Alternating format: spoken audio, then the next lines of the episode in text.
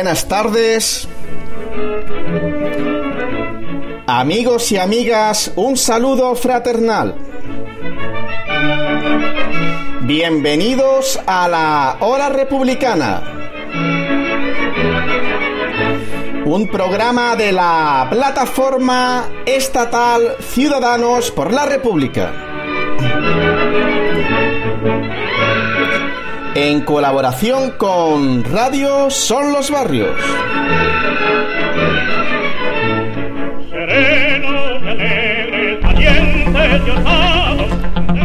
Actualidad republicana. Noticias estatales e internacionales.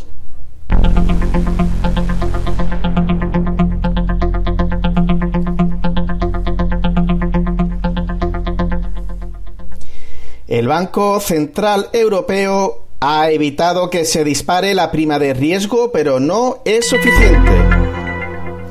El Banco Central Europeo está comprando gran parte de la deuda española con dinero fiat basura y estaría ejerciendo de cortafuegos para evitar el incendio del rescate.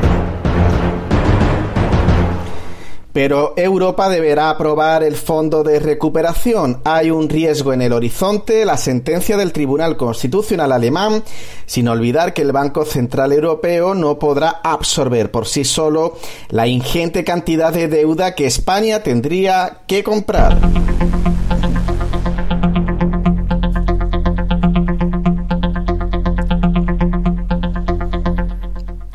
Las necesidades de financiación de la economía española están cifradas entre 250.000 y 300.000 millones de euros.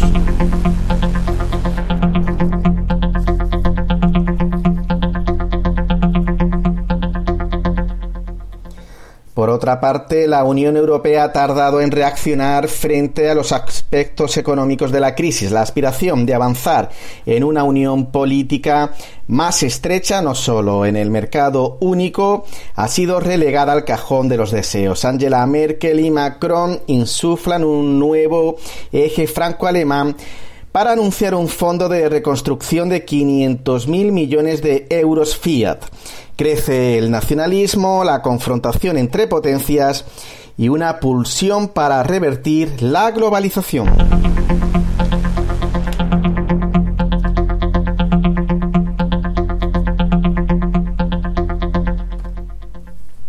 Trump al margen de la mayor movilización contra el racismo en medio siglo. Mientras en Carolina del Norte, donde creció eh, Floyd, eh, se rendía homenaje a George Floyd, ciudades como Washington, Nueva York, Los Ángeles o Miami registraron multitudinarias manifestaciones pacíficas. No es solo cosa de las grandes urbes, eh, también pequeñas localidades como Middletown de Ohio, Missoula con un 90% de población blanca. En Montana, lugares con historias traumáticas de linchamientos como Tulsa, Oklahoma, pueblos del sur profundo y barrios residenciales conservadores de ciudades del norte se han sumado a esta reivindicación.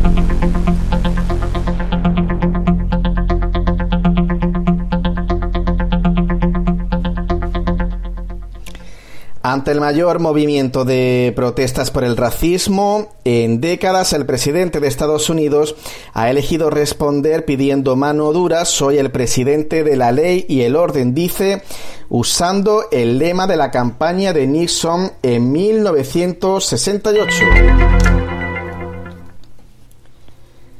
Enviando así eh, una dura respuesta militar a Washington y finalmente atrincherándose en la Casa Blanca. Por otra parte, Biden logra los delegados para ganar la eh, nominación presidencial demócrata. Esto ha sido más desmérito de Trump que mérito de Biden, que apenas ha salido de casa en meses.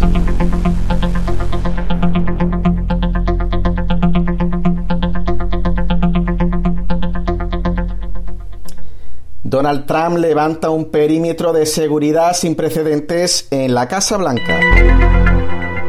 La tensa relación entre el Ayuntamiento de Washington y la actual Casa Blanca ha empeorado por las calles militarizadas durante la pasada semana. El Distrito de Columbia, donde se encuentra Washington, no es un estado sino un territorio y el gobierno federal tiene un enorme margen de decisiones sobre su seguridad.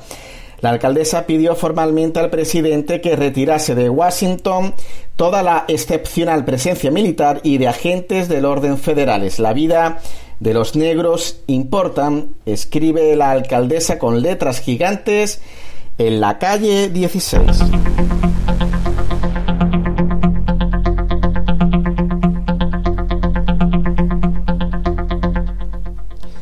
Los jóvenes blancos son eh, los principales protagonistas de las marchas contra el racismo en Nueva York. Esto es una revolución, subraya Orrin Hunter, blanco de 30 años. La muerte de un hombre negro, incluso en confinamiento en plena luz y grabada en vídeo, concluye ha originado efecto de una bola de nieve.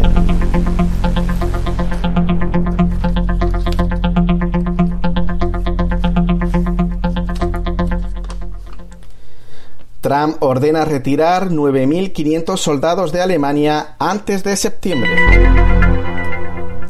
Según fuentes de la administración Trump, parte de los 9.500 soldados serán enviados a Polonia, otros a distintos países aliados y el resto volverán a Estados Unidos. Las relaciones entre Washington y Berlín se han deteriorado bajo el liderazgo de Trump que ha acusado a los alemanes de no gastar suficiente en la OTAN. Ambos gobiernos han chocado por el acuerdo nuclear con Irán o la tecnología 5G de la empresa china Huawei. La administración Trump ha acusado asimismo a Alemania de ser un rehén de Moscú por su alianza para impulsar el gasoducto Nord Stream 2.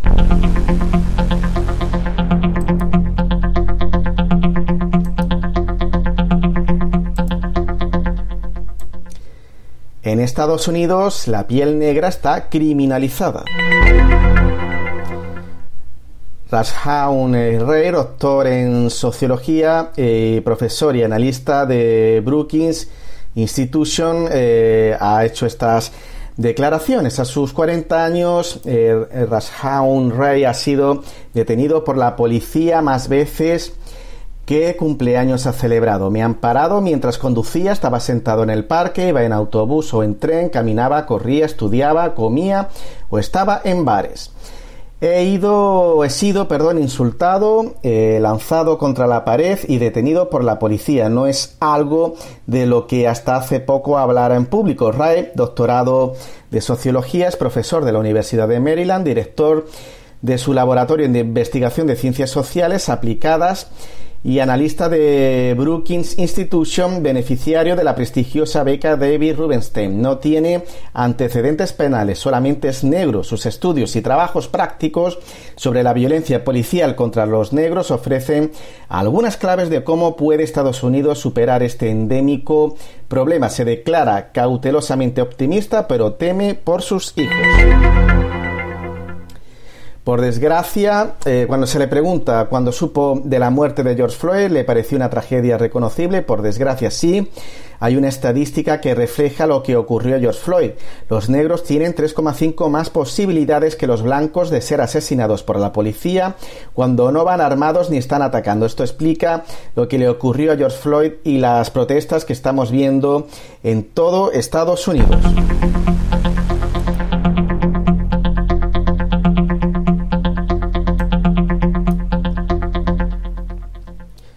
Precedentes, un historial de explosiones.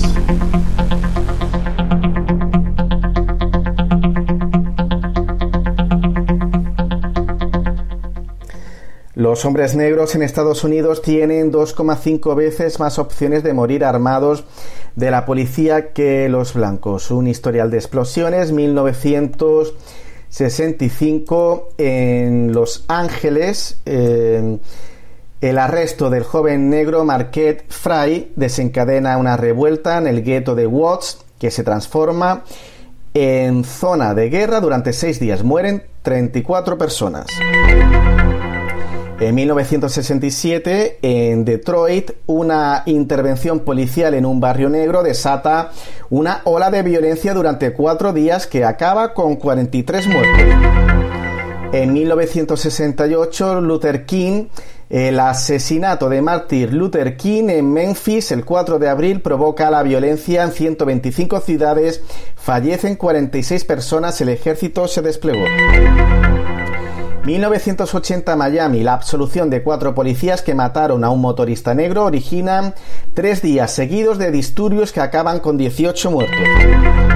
En 1992, Los Ángeles, la absolución de cuatro policías que mataron al, automovilista negro Rodney King inflama la ciudad y extiende los disturbios más allá de sus fronteras. Hay 59 muertos.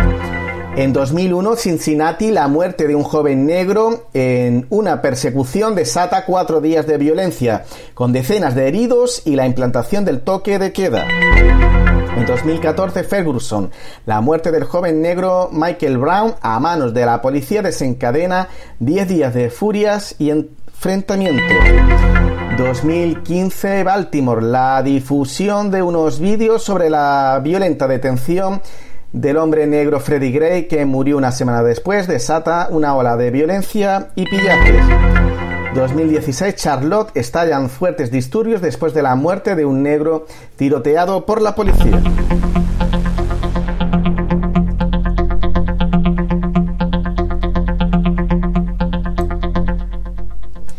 La deriva autoritaria de Donald Trump.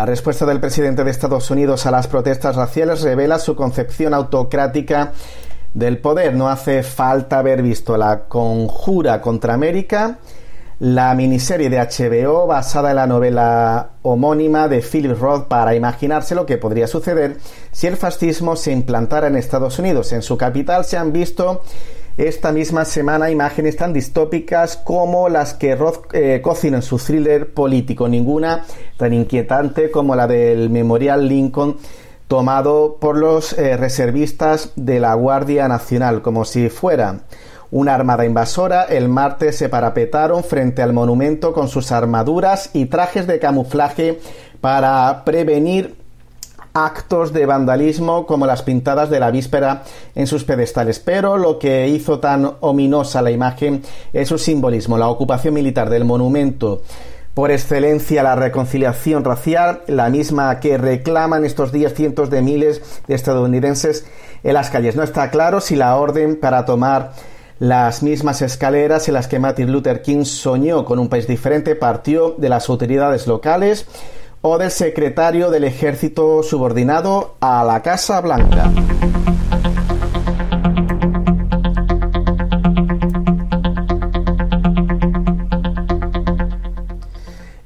Un fascista, se preguntaba esta semana de Washington Post en un artículo de opinión. No es el único que lo ha hecho desde que el lunes amenazara con desplegar a miles y miles de militares fuertemente armados para aplastar las protestas minutos antes de dar la orden de dispersar con gases lacrimógenos y la policía montada una manifestación pacífica frente a la Casa Blanca para cruzar la calle y posar con una Biblia frente a la iglesia de San Juan, una Biblia que ni siquiera llegó a abrir ni a citar. Un golpe de efecto barato para sus bases evangélicas. El discurso fascista que Tran acaba de dar linda con una declaración de guerra contra la ciudadanía estadounidense, dijo el senador demócrata Ron Wyden, estas no son las palabras de un presidente, son las palabras de un dictador, afirmó su correligionaria eh, Kamala Harris. Hasta ahora no se ha atrevido a cumplir con la amenaza, entre otras cosas, por la oposición airada de sus generales. Esto podría ser el principio del fin del experimento americano, ha dicho el excomandante de la coalición contra el Estado Islámico, John Allen.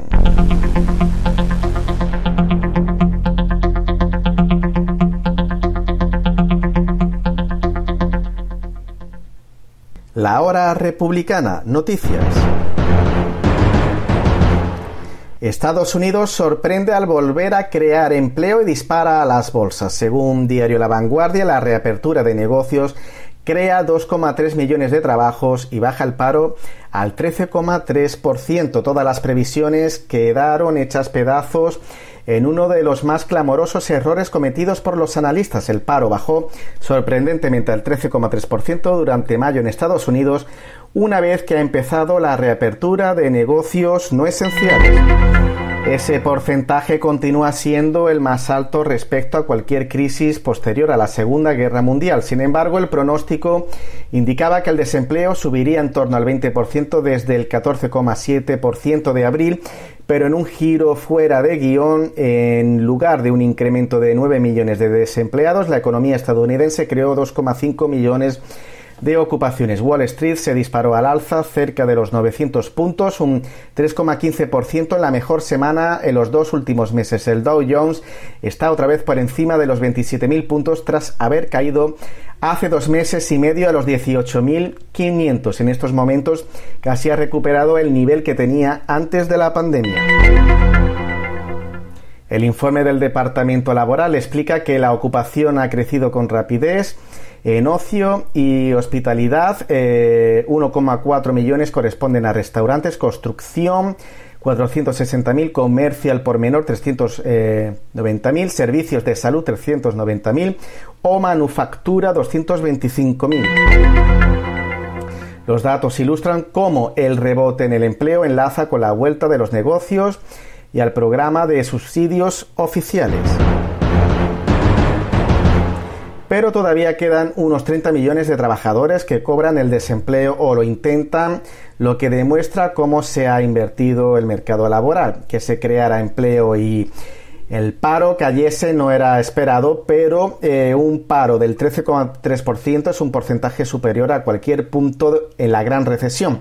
Esto representa un desempleo masivo y un daño económico, remarcó eh, Jay Sandbach de la Brookings Institution en el Washington Post. Y el presidente Donald Trump se mantuvo oculto varias eh, jornadas tras el inicio de la agitación racial en la que se halla Estados Unidos.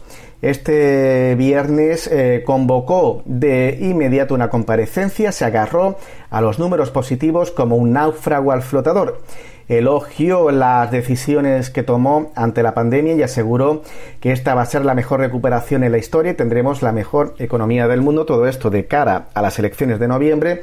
Su argumento lo centró en la buena salud que disponía el país. Por estas circunstancias se experimenta una recuperación mejor que la descrita tras la forma de V, tras la caída en el bienio 2008-2009.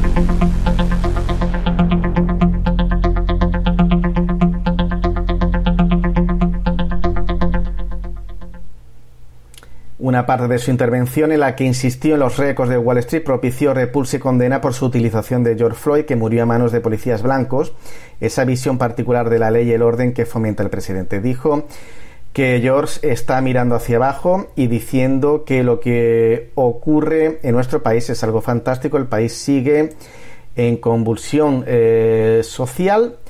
Es un gran día para él, un gran día para todos, es un gran día para la igualdad. El paro entre los afroamericanos continúa siendo el más alto y el menos favorecido por el repunte. El vicepresidente Joe Biden, presunto rival en las elecciones de noviembre, calificó de despreciable el uso de esa víctima de la brutalidad policial. Biden cargó con esta especie de misión cumplida de Trump cuando aún está en el agujero. Un presidente que no acepta responsabilidad por la pérdida de millones de empleos no se merece crédito cuando una fracción retorna recalcó Hubo quien indicó que Estados Unidos ha cruzado la calle del contagio y la recesión a la creación de empleo, aunque se insistió que el enorme volumen que ha perdido su empleo tendrá dificultades para recuperar el lugar en el que se encontraba porque hay trabajos que desaparecerán para siempre eh, por la deslocalización de las empresas.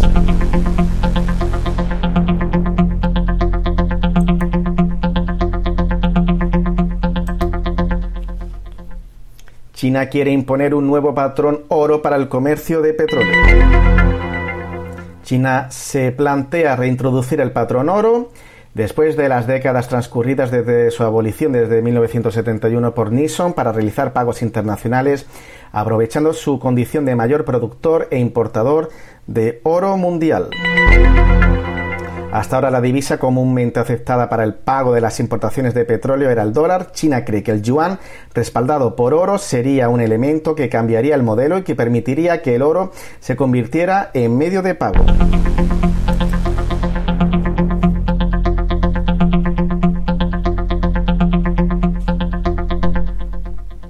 Venezuela reporta el precio de su petróleo en yuanes. El presidente Nicolás Maduro había adelantado que su país comenzará a utilizar una cesta de monedas diferentes al dólar para hacer sus pagos internacionales. Venezuela empezó a reportar el precio de venta de su crudo en moneda de China no en dólares de Estados Unidos, como tradicionalmente se hace en los mercados petroleros mundiales. El presidente socialista Nicolás Maduro había adelantado que su país comenzará a utilizar una cesta de monedas diferente al dólar para pagos internacionales como vía para sortear las sanciones financieras impuestas por el gobierno de Donald Trump y que Venezuela ha calificado como un bloqueo.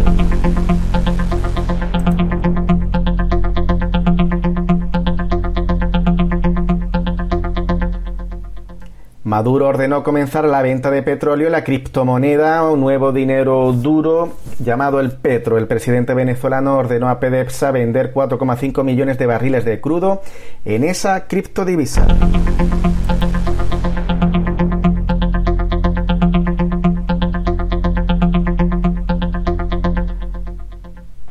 Biden propone entrenar a los policías para que disparen a los atacantes en la pierna y no en el corazón.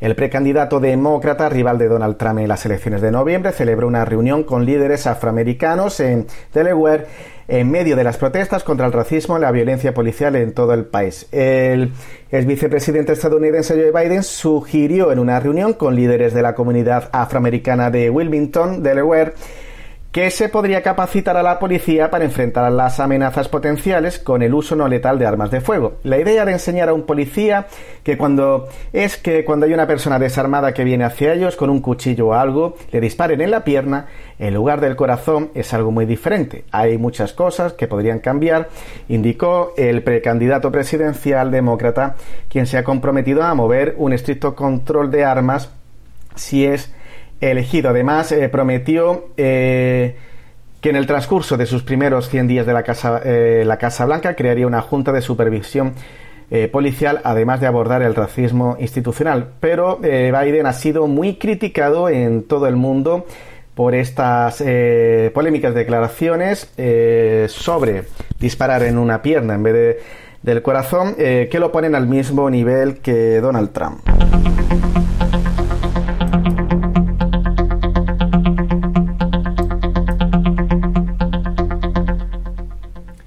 Golpe a la economía, cierra Nissan 23.000 empleos en peligro de extinción. La multinacional nipona confirma que abandona sus plantas de producción en Moncada y Reixat, Zona Franca y San Andreu de la Barca. El terrible rumor que corría en boca de todos desde hace meses se ha acabado confirmando. Nissan se va, cierra de un portazo sus tres plantas productivas de Barcelona, Moncada, Zona Franca y San Andreu de la Barca y acaba de un plumazo con 3.000 empleos directos y otros 20.000 indirectos de proveedores y empresas auxiliares. La decisión no tiene marcha atrás y ha sido comunicada de forma irrevocable por el consejero delegado de Nissan Makoto Uchida a la ministra de Industria, Comercio y Turismo Reyes Maroto, al gobierno de la Generalitat y a los propios sindicatos.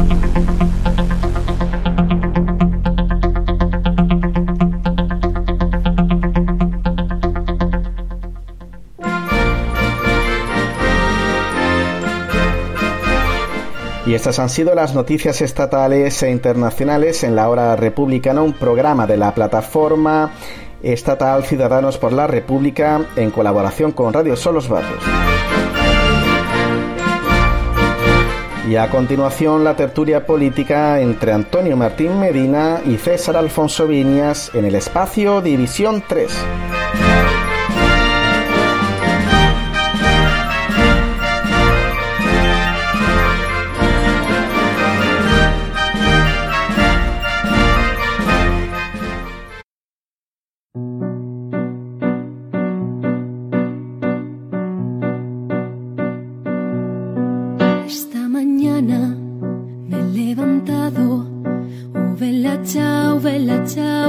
Chao, chao, chao. Esta mañana me he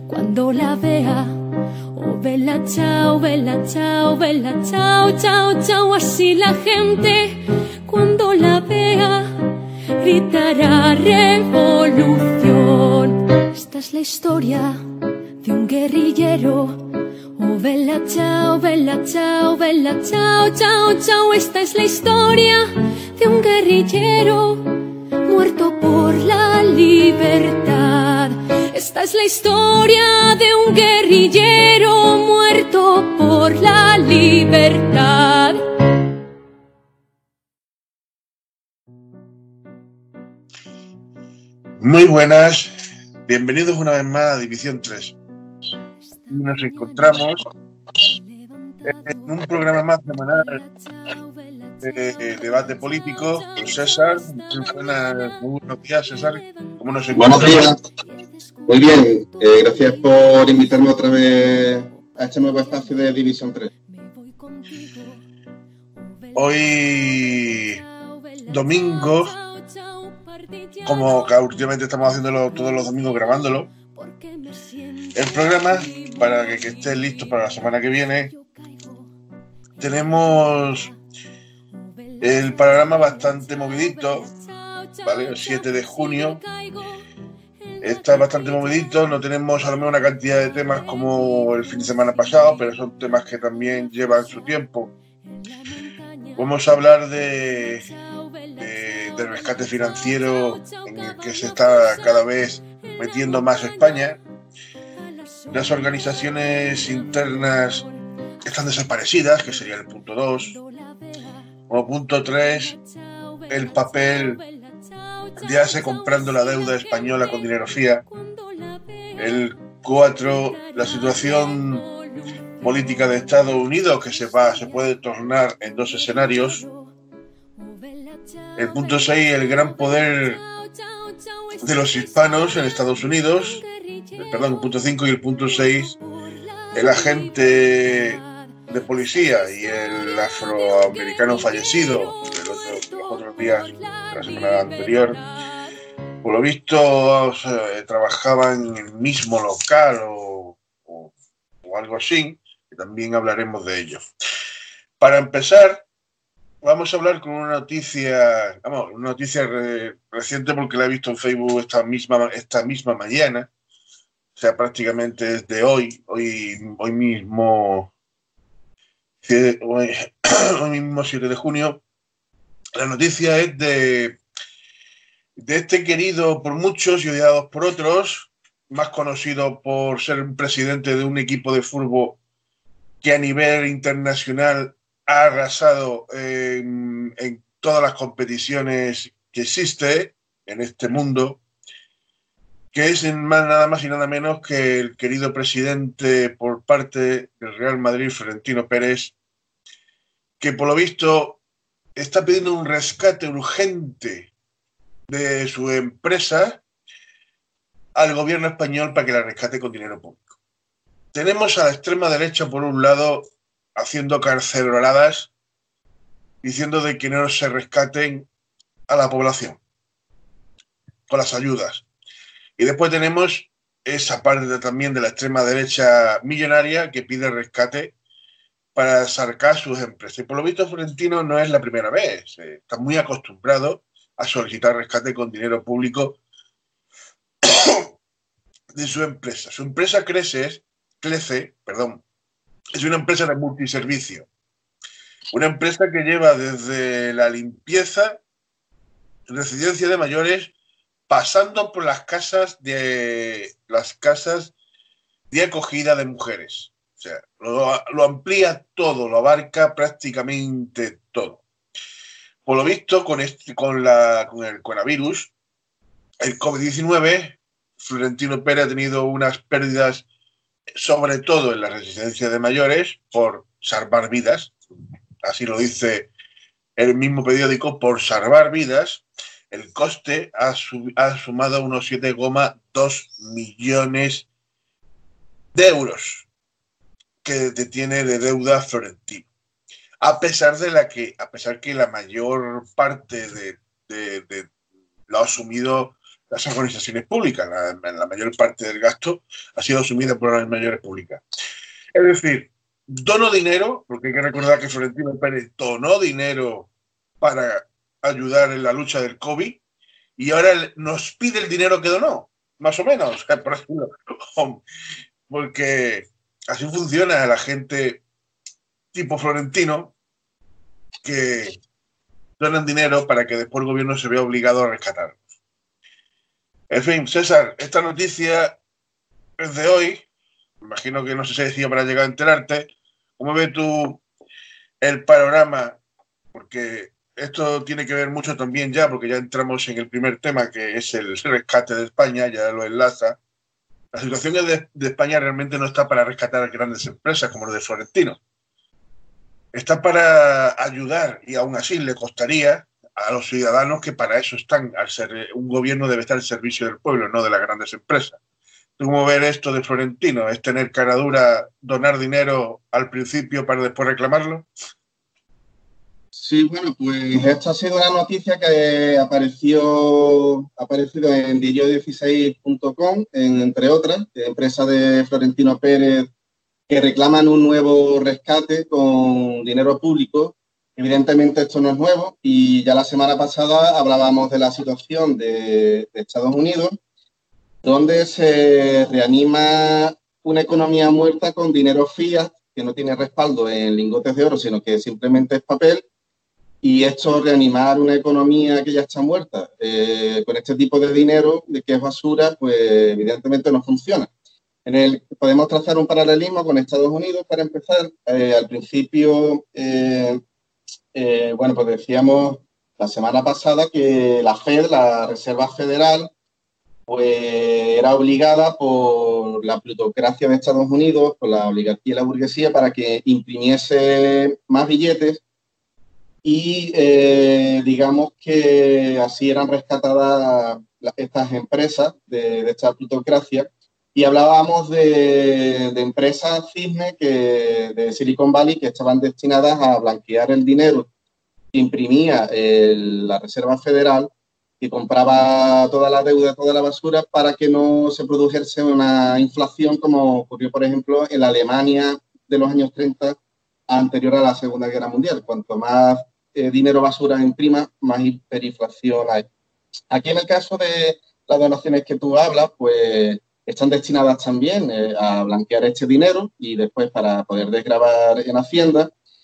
Y el, papel de la Reserva Federal, pues lo cumplen en otros países los bancos centrales. En el caso de la Unión Europea sería el Banco Central Europeo, que se encarga de, obligar a los gobiernos a que, y a los bancos a que suelten toda la basura, toda la deuda. El Banco Central Europeo se encarga de comprar todos los bonos basura, toda la deuda, y eh, después le da una especie de rescate a los gobiernos, en este caso al gobierno español, y el gobierno español con ese dinero del Banco Central Europeo o de otros mecanismos como el MEDE, pues lo que hace es rescatar a los ricos, a los burgueses y a los banqueros, porque para ellos no existe riesgo, es decir, ellos eh, empiezan a crear empresas incluso para blanquear dinero, eh, y, bueno, se benefician también de la privatización de los servicios públicos, para ellos no hay riesgo, porque siempre van a ser rescatados. Los que nunca son rescatados, pues son los autónomos, como ocurrió en la anterior crisis del 2008, autónomos, y la mediana, pequeña y mediana empresa, que siempre, de dos o tres trabajadores, que siempre caen y que nunca son rescatadas con este dinero que va directamente a los bancos. Efectivamente, hay que recordar de que el dinero fue para rescatar a los, a los bancos. El otro día, eh, además lo comenté así en, un directo en Twitch, eh, había un personaje, hay un personaje por, por Facebook en uno de los grupos que no para de decir que el dinero este que va, el dinero que, quiere poner, las ayudas que quiere poner el gobierno, eh, tiene el discurso de la extrema derecha, diciendo de que esto es para fomentar el, no querer trabajar y a fomentar a, la gente, a la gente que sea vaga y no trabaje. Ya expliqué que los gastos de una casa normalmente no, esas ayudas no cubre ni no llega a cubrir eh, los, todos los gastos suficientes para poder ser un flojo y no trabajar. Tienes que trabajar a la fuerza con esa ayuda que el gobierno propone, pero la extrema derecha dice que es para fomentar a los vagos. Pues eh, diciendo de que eh, y, una persona le recriminó que porque hay que rescatar a los bancos, como pasó, en vez de a las personas. Y ya les ya saltó diciendo de que si no se llega a rescatar a los bancos en, aquella, en aquel momento, pues fuera sido el programa mucho peor que ahora. Prácticamente es, es mentira. El los bancos son empresas privadas que si se van a quiebra deberían irse a quiebra como todo. Y el tema de Bankia, como él comentaba, el tema de, de Bankia, ya lo dije, que fue un tema premeditado. Fue una función de bancos, de, perdón, de cajas de ahorro Cajas de ahorro que ya Caja Madrid atraía una deuda atrasada en esa función, que nadie, eh, que dieron un visto bueno, un visto, bueno a esa función, sabiendo de que más tarde, más temprano, Bankia tendría que ser rescatada. Todo fue un circo que se montaron para qué? Para intereses de ellos y luego sacar dinero o tajada de ese rescate nuevamente los políticos de turno que estuvieran.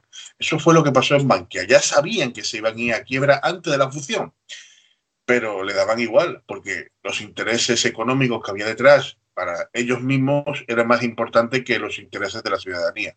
Y así es como funciona el régimen 78 y funciona el sistema político que actualmente existe en España, que lo único que le interesa es los bolsillos de ellos mismos.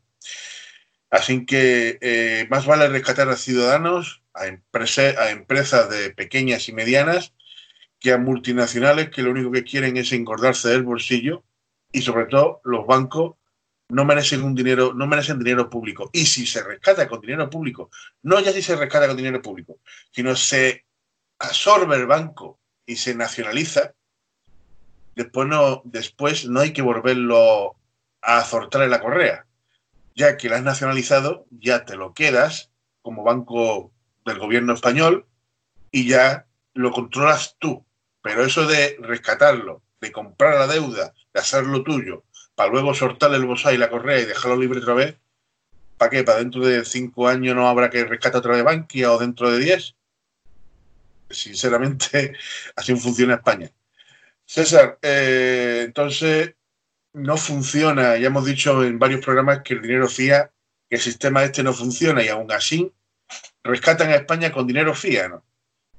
Sí, eh, Tú has puesto el acento que habría que nacionalizar los productos, o sea, los eh, recursos estratégicos de este país, como son los bancos y las grandes empresas energéticas y otro tipo de, eh, grandes empresas, como puede ser automovilística. Y bueno, pues como has dicho, en 2008 pues tendrían que haber dejado caer a los bancos, a los bancos corruptos que delinquen y que trabajan con productos eh, tóxico. Lo que pasa es que eh, esto también ocurrió en Estados Unidos y, lo que ocurrió es que a nivel global pues sacaron nuevas leyes para permitir que los banqueros pues, pudiesen hacer ya en 2020 lo mismo que hacían en 2008. Entonces el, tema no se ha solucionado y como bien apunta, pues no se puede reanimar una economía, la economía está muerta, está en estado de taquicardia, pues no se puede seguir reanimando, imprimiendo más billetes que en, como tú has apuntado, no tienen respaldo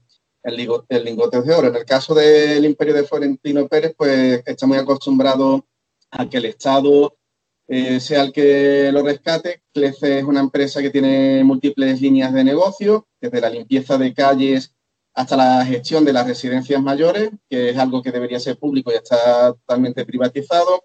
Y con el tema de la pandemia, pues ha habido muchísimas muertes pasando por casas de acogida de mujeres víctimas de violencia de género. la crisis del COVID-19 se ha cebado con los centros para personas mayores y CLECE ha entendido que las administraciones públicas que le han concedido la gestión de esas residencias deben compensar económicamente por los casos todos sobrevenidos a lo que ha tenido que hacer frente para intentar salvar las vidas de los residentes de los trabajadores. Según la empresa de Florentino, pues esos costes se elevan a 7,2 millones de euros. Eh, bueno, eh, ya metiéndonos en el caso de España, pues que está al borde del rescate financiero, como le ocurrió ya en 2010 pues a Grecia, Portugal, la deuda pública de España pues roza ya, rozaría el 100% del PIB eh, tras crecer 22.473 millones de euros. Eh, si hay una cosa que está, digamos, eh, descontando el peor escenario post-COVID, esa es la española. en su cotización refleja una elevada posibilidad de que España tenga que recurrir al temido rescate eh, con condiciones duras con los hombres de negro. Eh, el IBEX 35 se desplomó como el resto de los índices mundiales, pero no se ha recuperado igual. España, pues, por lo tanto, juega en el pozo del rescate. El deterioro de las cuentas públicas dejará la economía española en, en los cuidados intensivos y al borde de este rescate, con ajuste de salarios públicos, eh, bajada de pensiones, congelación de pensiones, subidas de eh, esto es importante decirlo, va a haber eh, una subida de impuestos brutal, bien a través del IVA o de, o de impuestos directos, recortes de gastos, y será una hoja de ruta que van a imponer los hombres de negro desde, desde Bruselas. El déficit estructural de España pues supera el de Grecia y Portugal, que son dos países que estuvieron muy castigados por la anterior crisis. El PIB se va a desplomar este año 9,2%, de acuerdo con las previsiones del gobierno. En España el déficit público se disparará este año al 10,1% del PIB, con una ratio de deuda PIB del 115,6% según la Comisión Europea. El déficit estructural escalará hasta el 5,8% del PIB. Esta cifra es tres puntos menos que el déficit estructural de Grecia cuando fue rescatada en 2010 y un 1,4 punto inferior al que tenía Portugal en 2011 cuando pidió el rescate. El PIB se desplomará al 9,2%, aunque el Deutsche Bank vaticina que el hundimiento español va a ser del 19%. Eh, esto en cuanto a cómo está la economía española, en cuanto al rescate, pues bueno, una alternativa sería acudir al MEDE, que sería poner a España de rodillas, el mecanismo europeo de estabilidad, que eso ya, bueno, ya salió cuando la crisis económica anterior, cuando rescataron a Grecia en 2011, y otra pues sería esperar a un fondo de recuperación. En el acuerdo están los rescates de Grecia, Portugal, o el de los bancos privados españoles de la crisis anterior, junto al férreo control de la Troika de la Unión Europea y los ajustes en ingresos, gastos, salarios públicos o pensiones. Vamos a tener muchísima deuda, en torno al 120% del PIB y un déficit del 10%. Todo esto va a ser de rescate con dinero fiat, con dinero que es basura. Y si llega el rescate a España, pues vendrá con una hoja de ruta eh, eh, eh, mediante la cual no se va a producir la derogación de la reforma laboral, con unas condiciones de ajuste macroeconómico, subida del IVA, como dije antes, y una subida de IVA al tipo general que podría llegar al 23% con una serie de impuestos que van a ser brutales. Congelación de salarios y pensiones, aumento de la edad de jubilación y si el escenario de rescate se concreta, lo que se puede esperar es un control estrecho por parte de Bruselas. No es previsible que antes de cuatro o cinco años España se pueda quitar de encima a los hombres de negro y lo que está sobre la mesa eh, es la posibilidad de que España, eh, o sea, eh, sobre la mesa España no va a poder abandonar el euro, no se va a poder salir de la Unión Europea, porque van a decir que no va a tener forma de pagar la deuda y por otro lado la zona euro pues no aguantaría la salida ni de España ni de Italia. la situación es muy, muy, muy, muy crítica, sinceramente, pero claro, es una, situación provocada dado a que España hace años que perdió el soberanismo, entre que somos una colonia yanqui y somos el culo de Europa, pues hacemos todo lo que Europa nos pide, pues nos, encontramos en una situación de que si no vamos a terminar peor que Grecia, va a ser eh, por los pelos, pero también hay que recordar de que si nos rescatan sería el tercer rescate que España tiene, creo que sería el tercero, si no han ocultado alguno más, porque es de los bancos. Para los políticos no es un rescate, no ha sido un rescate, eso ha sido eh, un dinero que se ha pedido prestado a Europa para solventar una crisis que los bancos supuestamente después van a devolver. Ya hemos visto que no lo han devuelto, que somos nosotros que lo estamos pagando. Y aún así todavía no se, todavía no se les puede decir rescate. Pues a este no sé cómo le pondrá Pedro Sánchez si no rescata. No sé si se inventará cualquier historia para decir que no, estamos, que no nos van a rescatar y dirá de que ha sido para otras cosas. No sé o, cogerá el toro por los cuernos y dirá que necesitamos un rescate dado a la situación económica del país, que aprovechará la extrema derecha, el urge. A esta mañana, por ejemplo, he visto un vídeo de Pablo Iglesias diciendo de que la extrema derecha nunca va, a volver a ganar en este país, por lo menos en unos cuantos años. Eh, yo, sinceramente, tendría que decirle a Pablo, no estaría tan seguro de que la extrema no va a volver a ganar en este país. Yo creo de que va a volver a ganar nuevamente en este país y posiblemente con suficiente fuerza para quedarse unos cuantos años más de los que ha estado. ¿Por qué? Muy simple, porque, todo, porque nada más hay que ver cómo está el urge de la extrema derecha cuando sales a la calle, cómo se tragan la ciudadanía, las mentiras de la extrema derecha y un gobierno que no sabe sobrellevar esta crisis, le está costando la misma vida, le está pasando factura y cada día está más deteriorado y más cansado y no lleva ni el primer año de gobierno. Eh, así que no sé siquiera si van a llegar a terminar o van a conseguir echar al gobierno de lugar. Y si lo echan de lugar, mm, va a ser mucho peor, porque las, esta gente sí van a entrar por el aro del rescate, seguro, con las condiciones que sean. Y ya llevan años intentando poner un IVA único, que esa es la idea predominar de Europa, que la gran mayoría de los países europeos el IVA torna entre el 25 o el 28%, creo que era, pero un IVA único.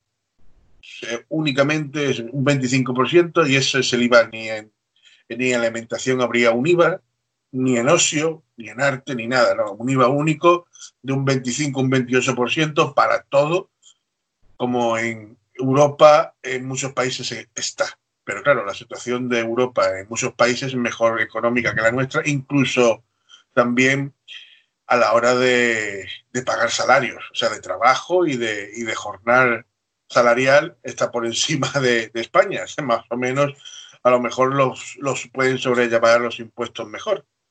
Pero como ha dicho César, cuando en un país no tiene empresa, no tiene industria, y encima los puntos estratégicos de transporte, comunicación, eh, etcétera, los vendemos a manos privadas, no, tenemos ingresos. España es que no tiene ingresos, no ingresa por transporte, no ingresa por comunicación, no ingresa por ningún lado, no le llega dinero a las arcas españolas, porque todo lo hemos vendido. La sanidad no puede dar ingresos, da pérdidas. ¿Por qué? Porque es, un servicio público de pérdidas porque, no porque hay que salvar vidas. Entonces, a ese servicio público hay que mantenerlo con dinero público que no entra.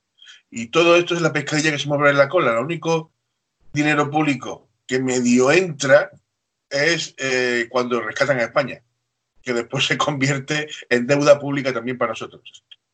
Así que esto pinta muy mal, César, pero bastante mal, ¿cierto? Sí, eh, por ejemplo, eh, bueno, no se sabe cómo podría terminar el gobierno.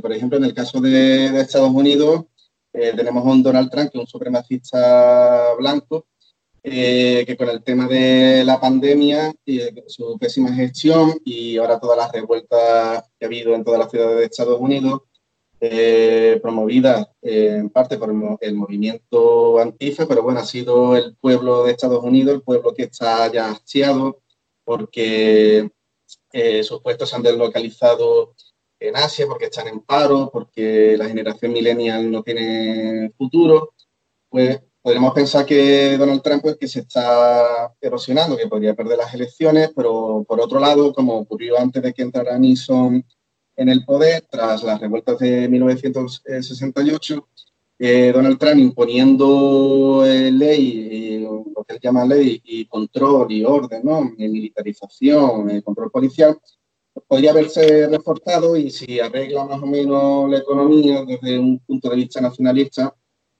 eh, podría tener el voto de, los blancos protestantes evangelistas, ¿no? de, un sector eh, de ultraderecha y conservador de Estados Unidos, sobre todo eh, los estados pues, donde tienen más, más electores.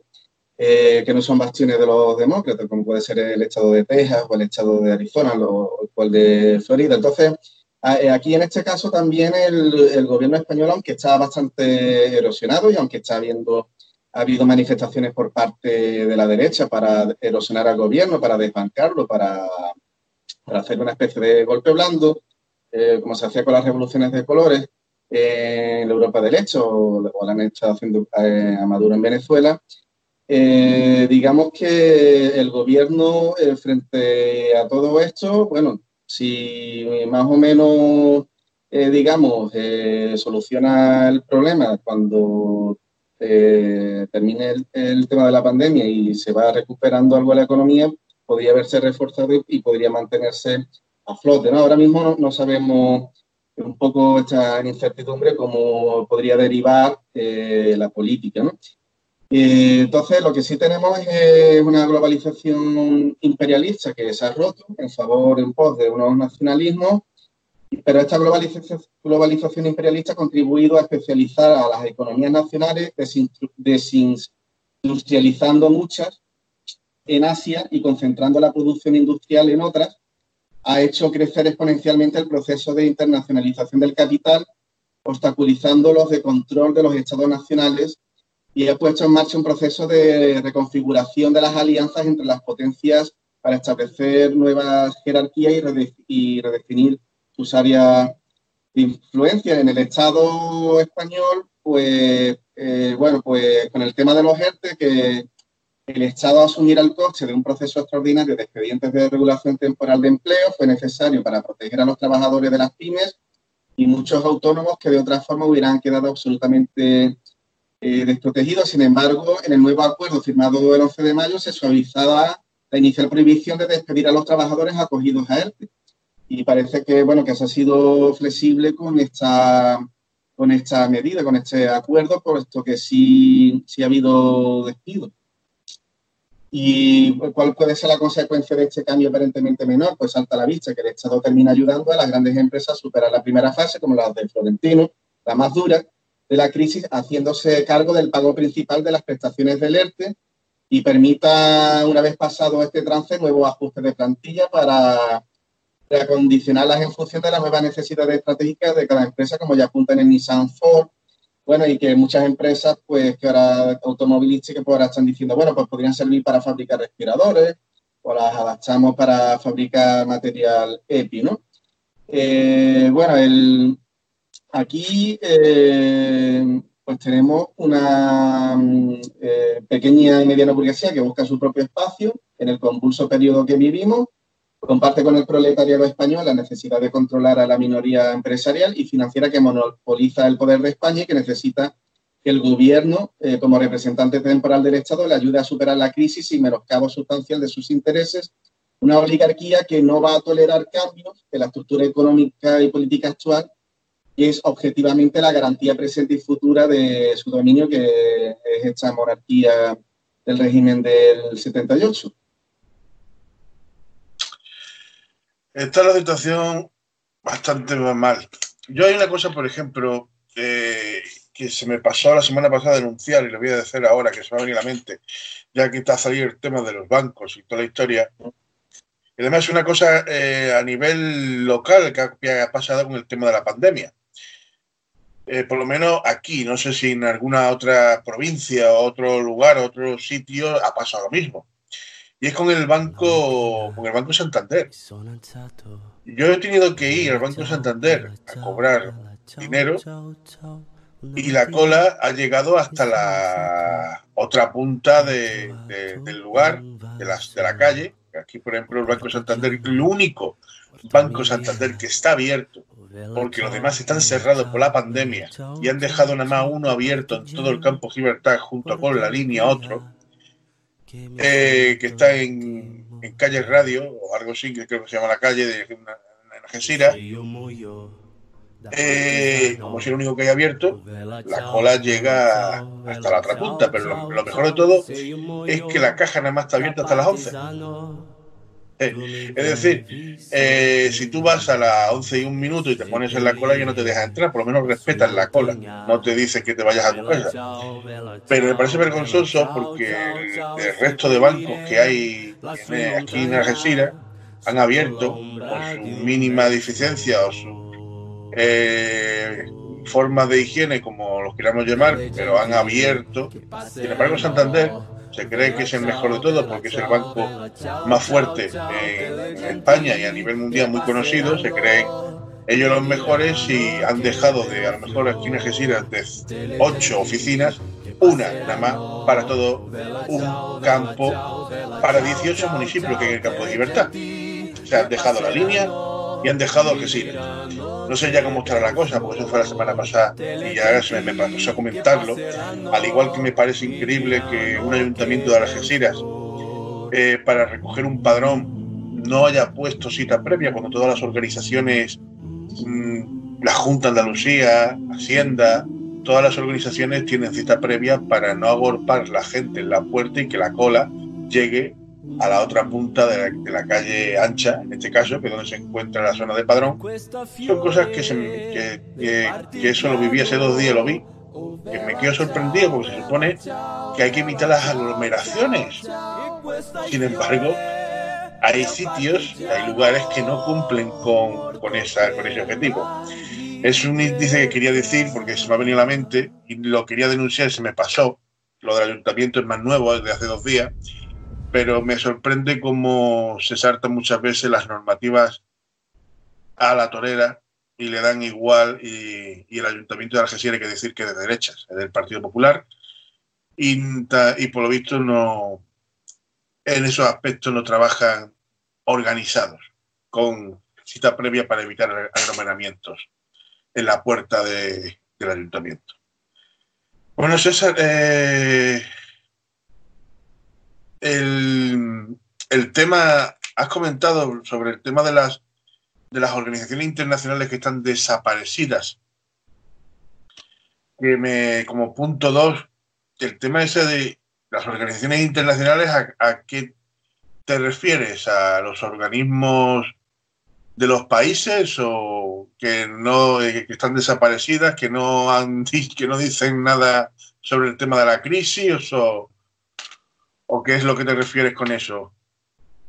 Sí, eh, bueno, eh, con, este tema de que las organizaciones supranacionales eh, multilaterales están desaparecidas, pues bueno, pues nos referimos a la ONU, la Organización Nacional de las Naciones Unidas, y después, bueno, todas las organizaciones esta organización engloba, eh, bueno, están desaparecidas en el, en el, sentido de que ya el pacto globalización pues, se está rompiendo eh, en pos de los nacionalismos. Eh, ya dijimos que Donald Trump había ganado las elecciones por el descontento de una clase media blanca europea, perdón, estadounidense, que estaba perdiendo sus empleos por la deslocalización de las empresas en Asia, sobre todo en China, y eso fue lo que le llevó sobre todo a ganar eh, las elecciones con el eh, América primero.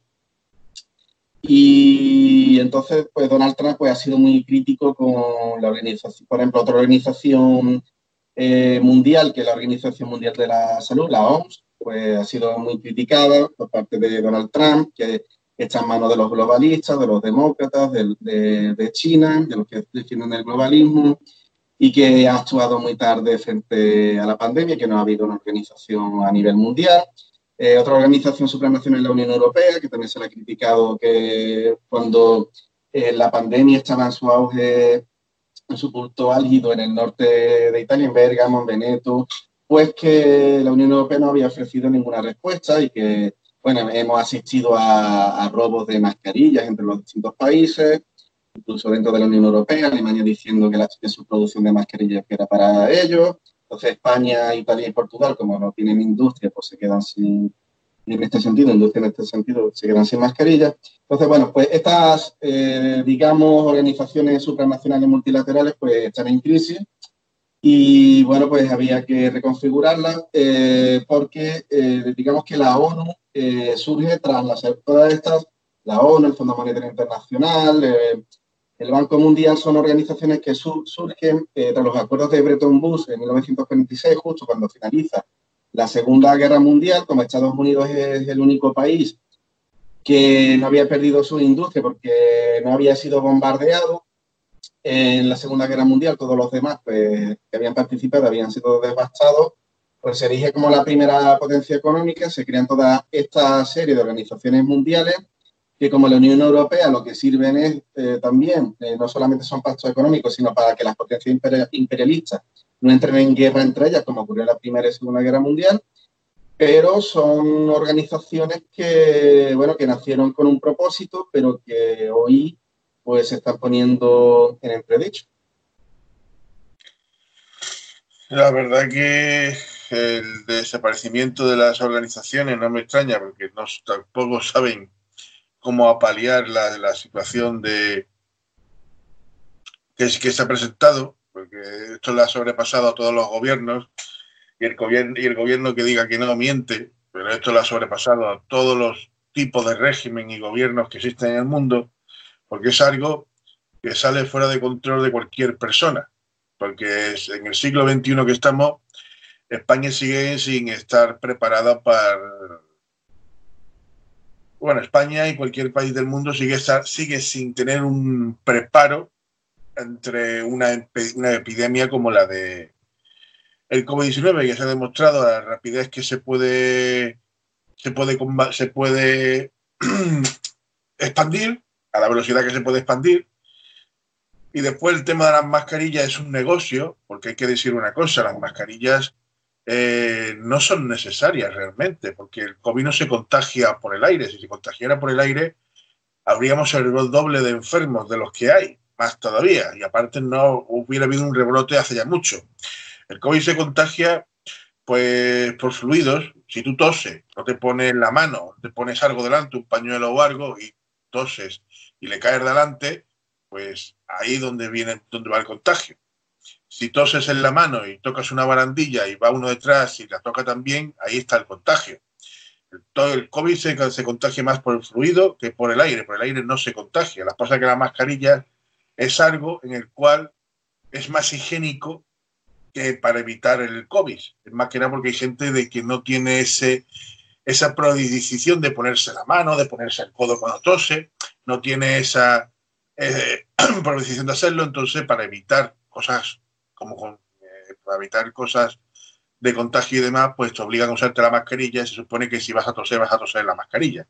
Aunque hay gente que, se la quita y lo he visto toser. O sea, que hay que bajar la mascarilla y a toser igualmente. O sea, que, que el tema es, por más que nada por fluidos, que porque se transmita por el aire. Si se transmitiera por el aire fuera sido el doble de rápido y estaríamos el mundo entero, porque vamos, a la velocidad que se ha expandido estaríamos el 100% de la población mundial contagiada.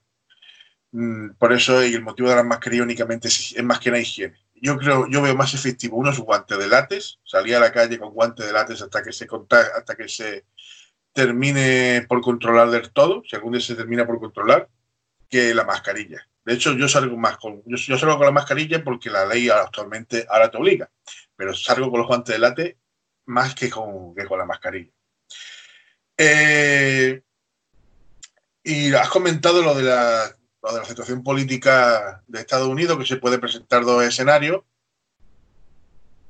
Entonces, pasamos ya a ese gran poder eh, vamos, sobre los dos escenarios de, Estados Unidos, pues se podría, eh, vamos, que se podría contar algo más, vamos. Eh, si, quieres, sigue hablando y, bueno, pues continuamos con, eso, continuamos con esos dos escenarios, porque son interesantes los escenarios que se va a encontrar y con los dos escenarios que se va a encontrar en Estados Unidos. Lo lanzamos con el, con el gran poder que tienen los hispanos en Estados Unidos, ese poder eh,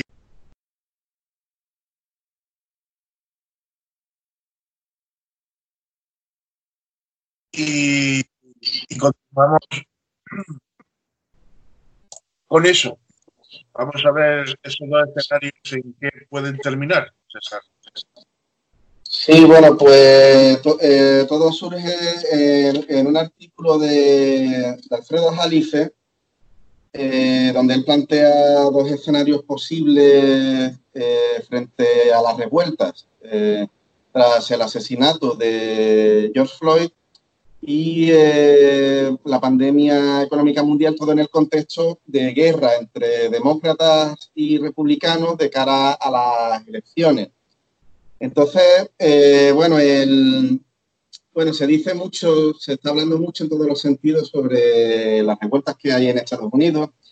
Pues digamos que hay sectores que lo relacionan con las revoluciones de colores, que eran revoluciones que, se, que ideó Estados Unidos para derrocar a los gobiernos de, las, de los países del este, que formaban parte del área de influencia de la, Unión Soviética, pues eran Pensé que ya estaban debilitados y bueno, pues muchos cayeron, algunos sí, otros no, muchos cayeron eh, debido a estas revoluciones de colores.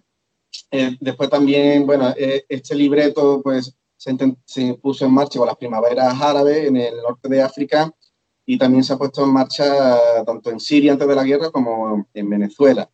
Y bueno, pues muchos dicen que la película Joker, la última que se hizo, fue muy galardonada, tuvo mucho éxito que, bueno, si la vemos, pues termina en una gran revuelta, estallido social, una revolución en Estados Unidos.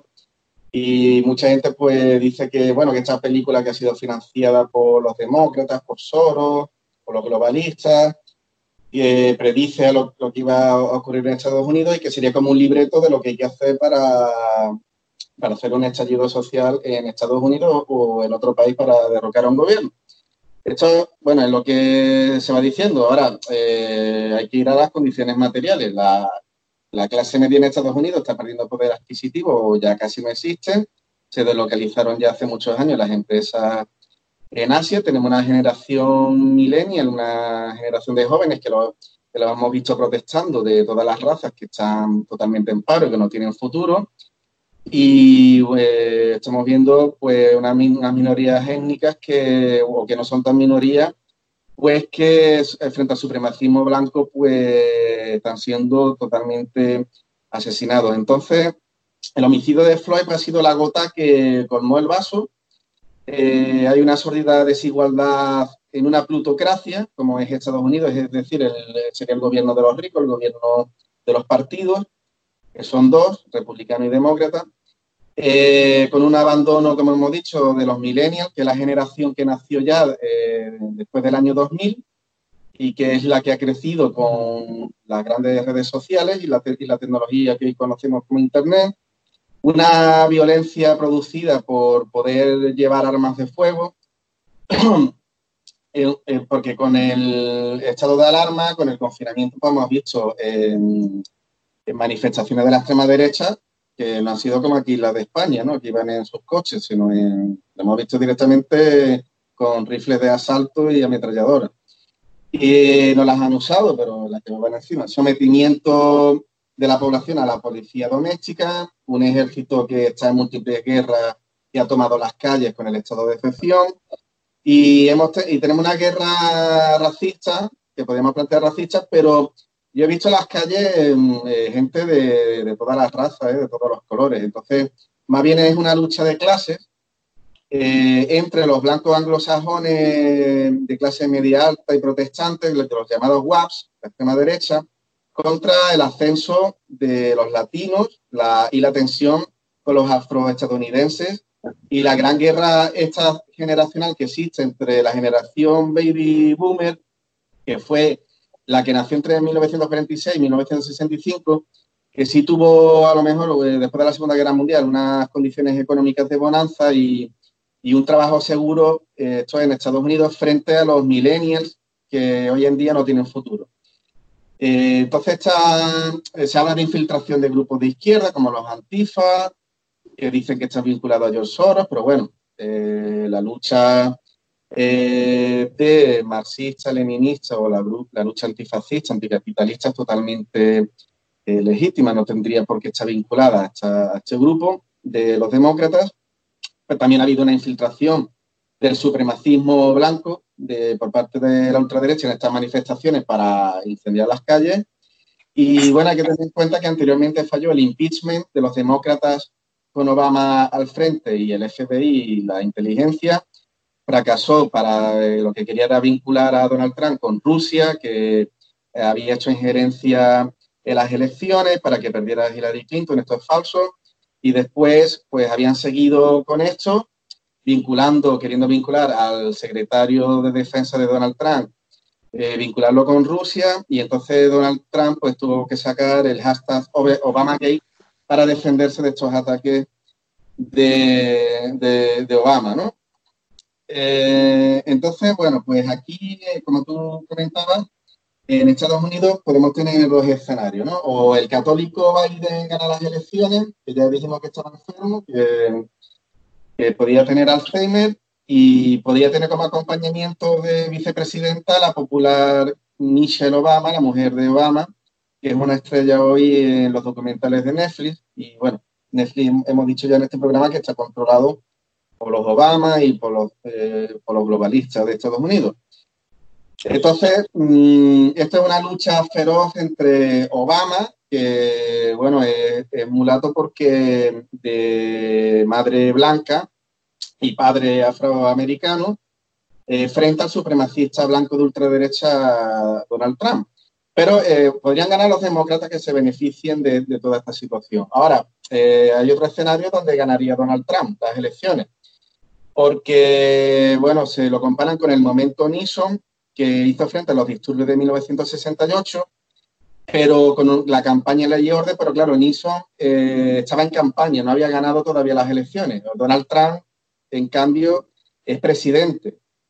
Y bueno, pues podría caer, ¿no? Pero Trump, eh, en este sentido, eh, está gastando el voto del supremacismo blanco evangelista.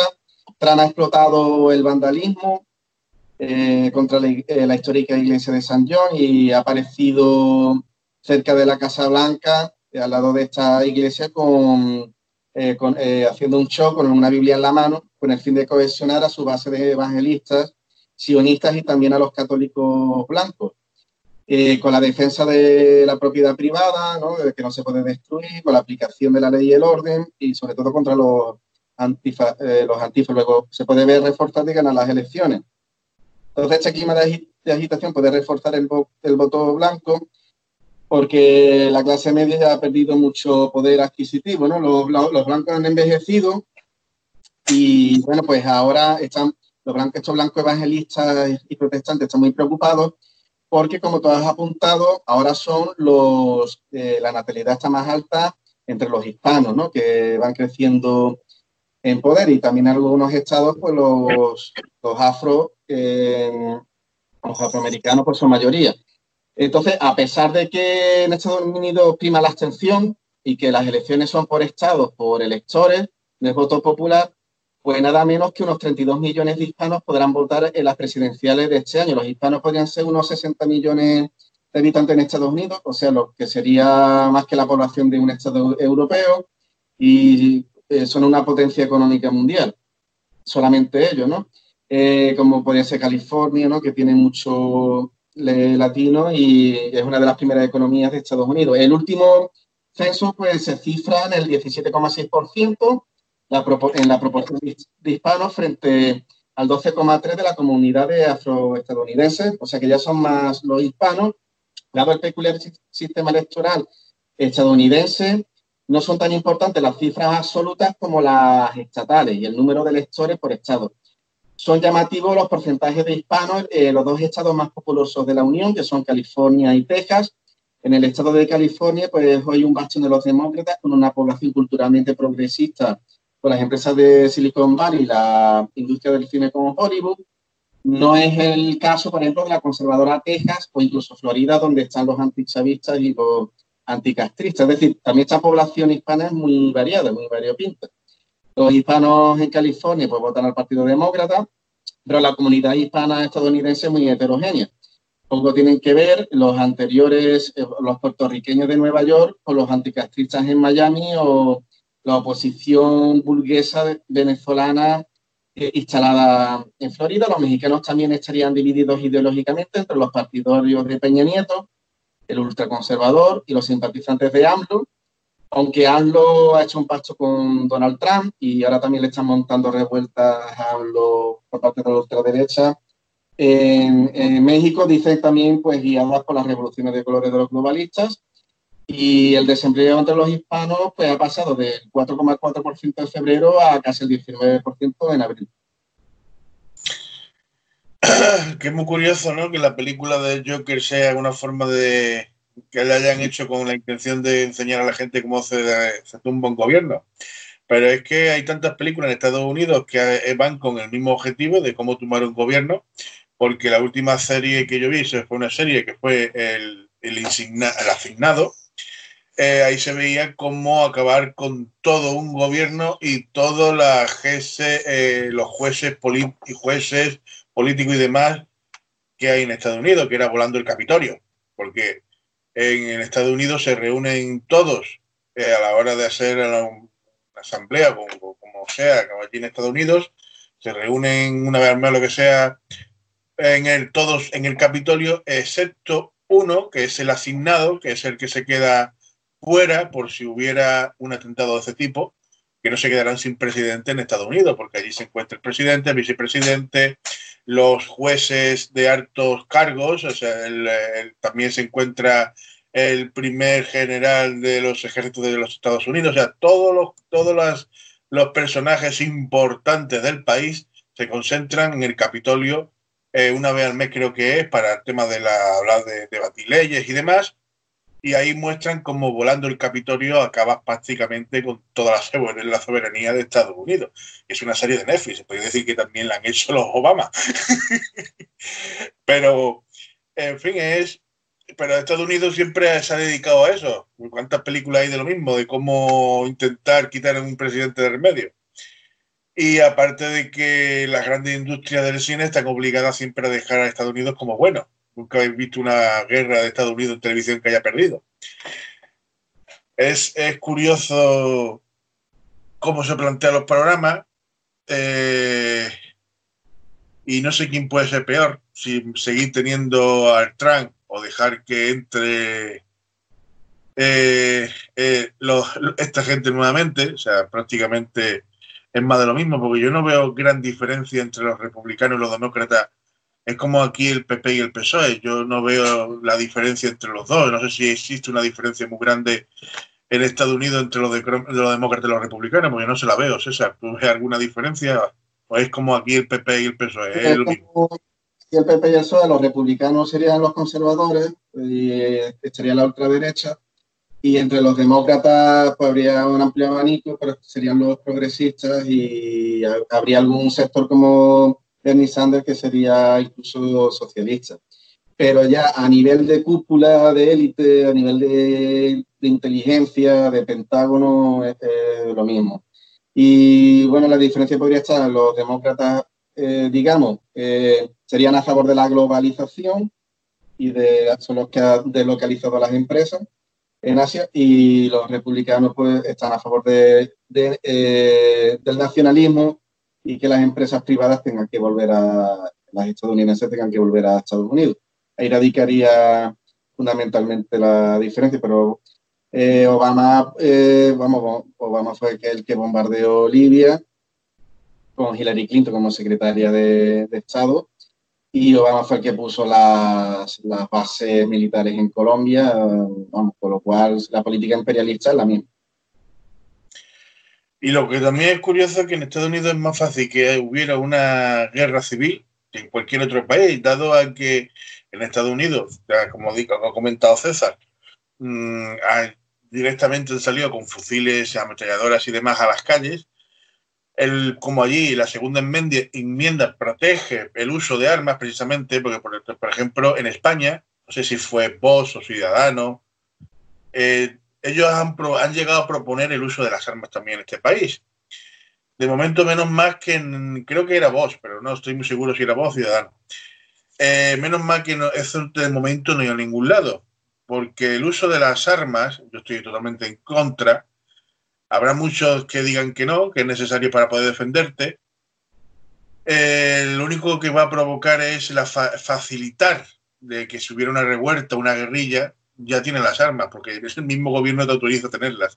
O sea, eh, aunque el uso sea únicamente defensivo, como en Estados Unidos, que se supone que las armas es por defensa, pero a ti que te impide unir un grupo de 10, 15, 5 hombres y, una revuelta en la calle y alta tiro. Que aparte de que aquí en España están autorizadas las armas como casa, o sea, son para cazar y, la controla la Guardia Civil con una serie de permisos y allí está permitido cualquier tipo de arma, desde un fusil de casa a una ametralladora M60, o sea, que da igual. Tú entras al garaje de la, de, la casa de algún estadounidense y te puede encontrar un coche armado con una ametralladora en la parte de atrás, que está permitido. Allí el uso de armas, ya sea de armas menores o armas, armas pesadas o ligeras, eh, no está controlada. Entonces, es más fácil una guerra civil en Estados Unidos, con la situación que se está poniendo, que está ya una guerra civil que si no llegan a, una solución, que en otro país. Yo por lo menos lo veo así, ya el acceso a las armas las tienen ya, ¿no, César? Sí, de, hecho, podemos decir que eh, ahora mismo están viviendo una guerra civil, ¿no? Eh, como entendemos guerra civil de enfrentamiento armado entre dos bandos, pero sí que hay, eh, hay un conflicto básicamente entre dos bandos porque es que la, situación es la misma, ¿no? Eh, hay una pelea interimperialista, ¿no? Que se encona, pero eh, claro, el capitalismo afronta una crisis general que está poniendo a prueba los resortes de todos los estados capitalistas, como en este caso Estados Unidos. Hoy la hostilidad del imperialismo crece al paso que avanza la crisis, ¿no? La, ya hemos dicho que la crisis no la provoca la pandemia, la crisis ya la, la teníamos, la ha provocado el sistema del dinero fiat la clase obrera, las clases populares de Estados Unidos, pues están mostrando al mundo la grandeza y al tiempo la debilidad de su lucha, que es también la nuestra, la de todos los trabajadores sujetos al yugo de la explotación capitalista, a pesar de las amenazas y del incremento de la represión hasta niveles verdaderamente brutales, miles, cientos de miles de personas en Estados Unidos salieron a la calle de todas las razas a gritar lo que se ha transformado en algo más que una consigna, una proclama, un grito de guerra que une a los explotados, no puedo respirar, esto de un alegato de decenas de millones de trabajadores que sufren en sus vidas la injusticia de un régimen basado en la explotación y misericordia de las personas. Bueno, podríamos hablar de guerra de clase o incluso de una guerra civil eh, promovido por el tema de las razas, ¿no? Y bueno, pero la, debilidad está la falta de organización de las clases populares, pues para poder tumbar a la burguesía o, a la oligarquía. Estos solamente es un desahogo de una rabia que se acumula a lo largo del tiempo, porque en Estados Unidos las clases populares, las clases medias, eh, digamos que lo están pasando bastante mal. Eh, hay muchas imágenes de gente en Estados Unidos durmiendo en tiendas de campaña, incluso hay gente que trabaja en Silicon Valley, eh, noticias de gente que vive en túneles, los grandes túneles de las grandes ciudades de Estados Unidos, y mucha gente indigente en extrema pobreza que vive en las calles, gente que lo está pasando verdaderamente mal, vamos, y los más azotados por la pandemia, pues, por ejemplo, en Nueva York pues, han sido los afroamericanos y, los hispanos. Después hay que decir que Estados Unidos tiene el mayor presupuesto del ejército eh, de todo el mundo, vamos, o sea, ningún país se gasta el, dinero que se gasta el mantenimiento del ejército como se lo gasta Estados Unidos, ni uniendo todos los, todas las fuerzas mundiales, o sea, desde Europa, Asia, Rusia, o sea, todas las, uniendo todos los países, el presupuesto militar supera lo de Estados Unidos. Eh, y el pueblo pasando hambre. Para presumir de tener el mayor ejército y seguir siendo lo que con lo que ellos quieren seguir siendo, ser eh, los dueños del mundo, porque ellos eh, los estados, después de los nazis, lo siguiente que siempre han querido adueñarse del mundo son los americanos. O sea, eh, lo pasa que no tienen fuerza suficiente para hacerlo realmente. A pesar de que tengan el mayor ejército del mundo, no son capaces de, de conseguirlo porque se encuentra con fuerzas de élites que le superan, como puede ser Rusia, puede ser eh, China, que son fuerzas que realmente los Estados Unidos le dices esa palabra y tiemblan. Dices, le hablas de Rusia y se echan a temblar. Eh, son la única guerra que, que, hay es la comercial, que es la que intentan ganar y la están perdiendo también con China. Ahora, por lo visto, no sé por qué motivo, el otro día vi que, porque yo a lo mejor hay cosas que compro a través de, de AliExpress, a China y demás, y ahora por lo visto AliExpress ha sacado un comunicado diciendo de que a partir de no sé qué, todos los productos van a tener transporte sí o sí, y no un transporte barato, sino un transporte de unos veintitantos euros, o sea, prácticamente lo que cuesta los aranceles cuando pides algo a, China. Es lo que vale aquí un arancel, unos 21 o 22 euros, porque a mí me pasó con una cámara de vídeo y tuve que pagar eh, el, eso. Pero ahora, eh, si tú, vas a comprar algo de 2 o 3 euros para ahorrártelo aquí encima vas a tener que pagar 21, lógicamente ya no lo compras en China, ya lo compras aquí. Eh, es otra forma de intentar destruir el mercado, la expansión del mercado chino. Es otra forma de, utilizar, teniendo en cuenta de que España, ya lo he dicho antes, somos una comunidad yanqui, tenemos varias bases americanas aquí y también obedecemos a la, jerarquía de Donald Trump en aquí en España. Sin al fin y al cabo en España no mandamos nosotros, ni mandamos a lo que votamos. Mandan eh, Trump, eh, manda Europa y a su defecto manda el Ku también eh, porque la Iglesia es otro factor importante aquí en España de los mandatarios. Al final, el presidente que terminamos eligiendo cada cuatro años únicamente es el posá o la voz o el portavoz de los americanos, de los europeos y de la Iglesia. Es lo único que vale el presidente aquí en España.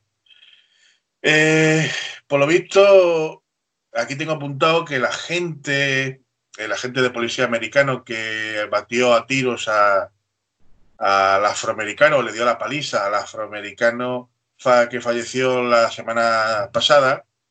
Eh, por visto, tan, durante un año estuvieron trabajando juntos en un local o algo así.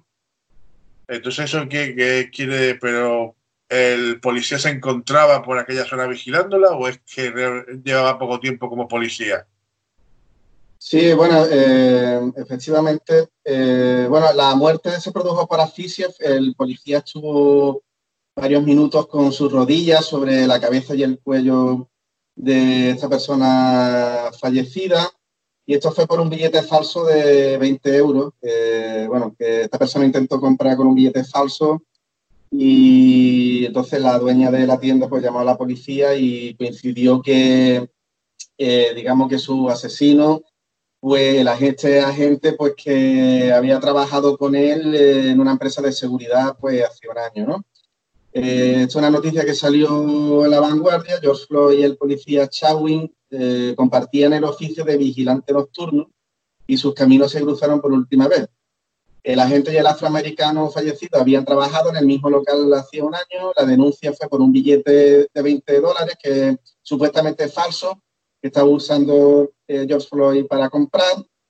Y a ver, pues, todo ha sido por un billete falso y llevó a la fatal detención que incendió Minneapolis y el resto de las ciudades de Estados Unidos. Pero vamos, esto es la gota que, formó el vaso, porque ha habido más eh, muertes de afroamericanos.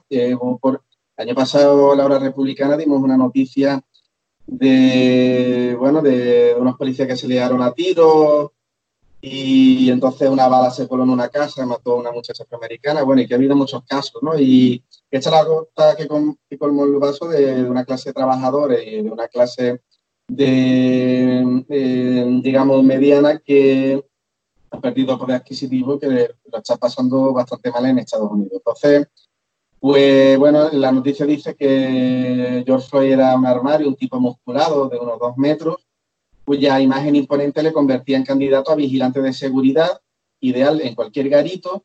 Cuenta Giovanni Sandstrom que también era tranquilo, aplomado y que esa cualidad era mucho más importante que la fuerza para mantener el orden en la sala. Y por eso lo contrató para su conga Latin Bistro, ¿no? una especie de, de pub y restaurante, ¿no? Un restaurante con pista de baile de Minneapolis era muy agradable, bueno, tranquilo, llegaba y abrazaba a todo el mundo, muy alegre. Era casi como un latino, solo que bailaba mal. Recuerda con una débil sonrisa el empresario dominicano, dominicano sentado dentro de un solitario negocio silencioso y cerrado por la pandemia. Y bueno, hasta el 15 de marzo, cuando el coronavirus paró el mundo, Floyd trabajaba allí tres noches por semana y seguían en contacto porque además de su jefe era su casero. El lunes pasado, otro trabajador le envió el vídeo de un hombre negro clamando que no podía respirar, con la rodilla de un policía apretándole el cuello contra el suelo.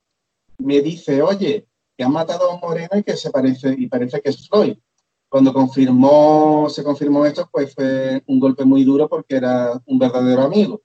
Entonces, como si fuera el capricho de un guionista, el policía acusado de homicidio imprudente y el fallecido habían trabajado el año anterior como vigilantes de otro club hispano, el Nuevo Rodeo, según confirmó ahora la expropietaria Maya Santa María, aunque puede que no llegasen a conocerse ni a interactuar. Hoy el sitio ha quedado arrasado por las protestas y el local solo sobrevive el esqueleto y el, rótulo, según dice el rotativo, ¿no? la, vanguardia. El agente Derek Chawin detuvo a Floyd junto a otros tres agentes, que participaron cuatro, como sospechosos de haber tratado de comprar tabaco en una tienda del barrio, Cap Foods, un billete falso de 20 dólares que equivalen a unos 18 euros. Floyd se encontraba dentro de su coche junto a otras dos personas, lo hicieron salir y lo esposaron. Entonces, según el primer informe de la fiscalía, el hombre se puso tenso, cayó al suelo y afirmó que tenía claustrofobia. Bueno, después hemos visto cómo inmovilizaron a Floyd en el suelo, boca abajo, presionándole con las rodillas. Así es como lo hicieron. La verdad que la, brutalidad policial americana nunca se, siempre se, se ha apreciado en todos los aspectos, hasta en las películas ha salido muchas veces reflejada la brutalidad policial de, los americanos.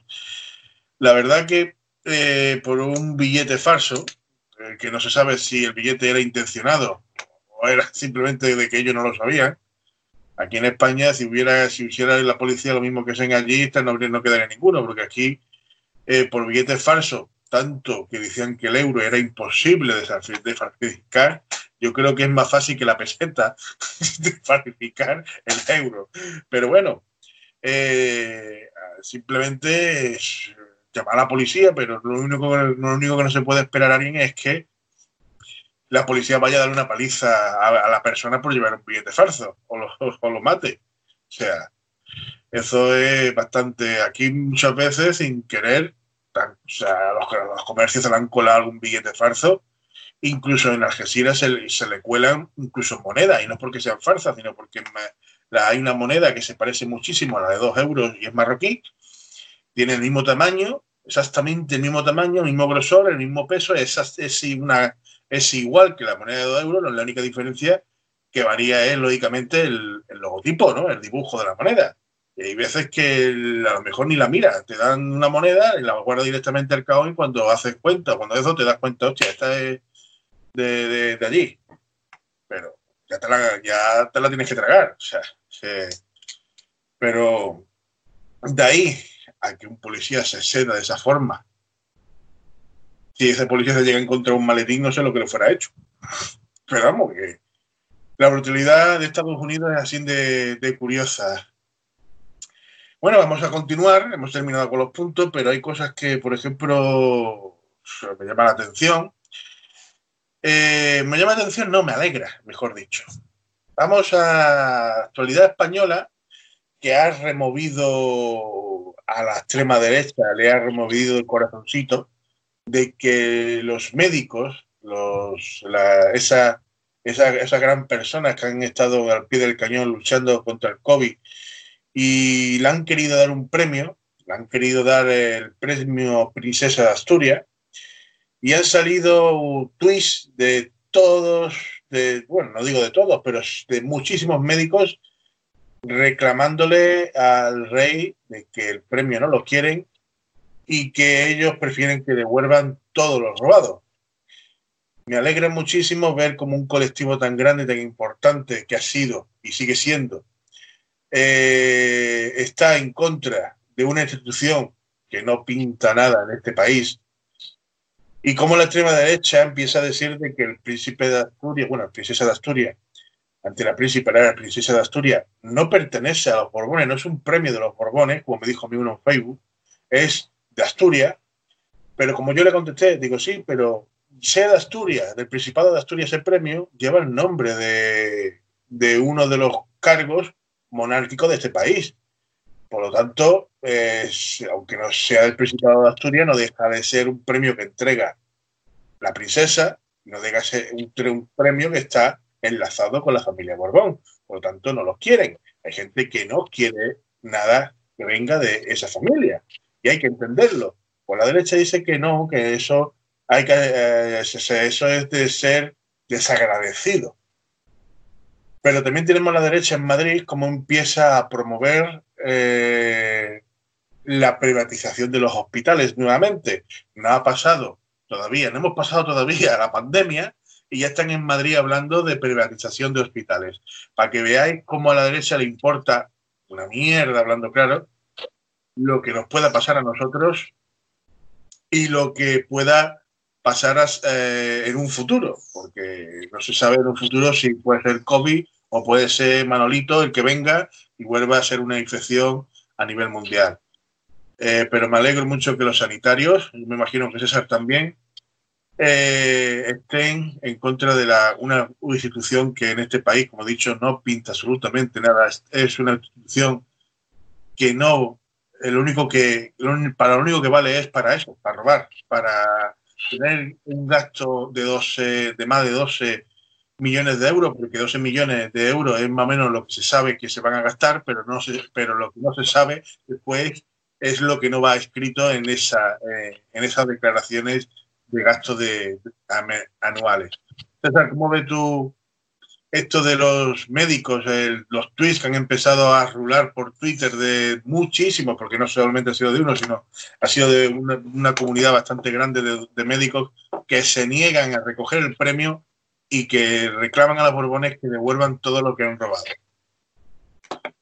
Eh, la pandemia también está acelerando el desprestigio de la monarquía española, tanto de Juan Carlos I como de Felipe VI, eh, sobre todo por el tema de las corrupciones, de las últimas corrupciones que se han destapado de Juan Carlos I antes de, la pandemia. En el caso de los premios Princesa de Asturias, pues ya desde hace varios años eh, estamos asistiendo a que se organiza en cada evento anual una manifestación republicana en contra de, no solamente de estos premios, sino directamente en contra de la monarquía. Ya no se trata, me parece estupendo, esta decisión de que el personal médico no quiera este premio de la monarquía, pero no solamente hay que exigir que devuelvan el dinero y que lo inviertan en sanidad pública o en escuela pública, sino que directamente que solicitar que Felipe VI pues se vaya y bueno, pues se puede abrir un proceso constituyente hacia la Tercera República. Todo esto muy unido a las últimas noticias que han salido en la televisión vasca, que le ha hecho una entrevista a Corina, donde el diario digital La Voz de la República eh, tiene como titular Corina señala a Felipe VI en la televisión vasca estas son palabras textuales de Corina. Casa Real me ha enviado mercenarios. Corina señala a Felipe. Eh, fue un domingo por la noche la televisión pública vasca, ETV, y que emite un reportaje. Eh, uno, que solo se atreven a hacer ellos, el virus de la corona, sobre el escándalo de los millones de Juan Carlos en paraísos fiscales. Y después, bueno, pues han salido otras noticias. Esto es en, en el medio digital La Mosca Mediática eh, donde dice eh, la televisión vasca ETV rompe el pacto de silencio monárquico con una entrevista a Corina. Euskal Televista, que ha puesto en su diana el triángulo Vieito Rubido Feijo eh, TVG por la polémica que ha estallado que le ha estallado a Irene Montero, suma y sigue. y es que la televisión pública de Euskadi, que en Nochebuena no tiene por costumbre emitir el mensaje de Felipe VI, pues estrena el domingo a las once y cuarto el valiente documental El virus de la corona. La verdad que las monarquías, como todas, tienen muchas cosas que esconder. Yo no sé si por suerte el poder de la monarquía española no tiene el mismo poder que la británica, porque si a lo mejor lo de Corina fuera pasado en, Gran Bretaña, eh, no estaría todavía a lo mejor viva. Hay que recordar a Lady cómo la quitaron del medio.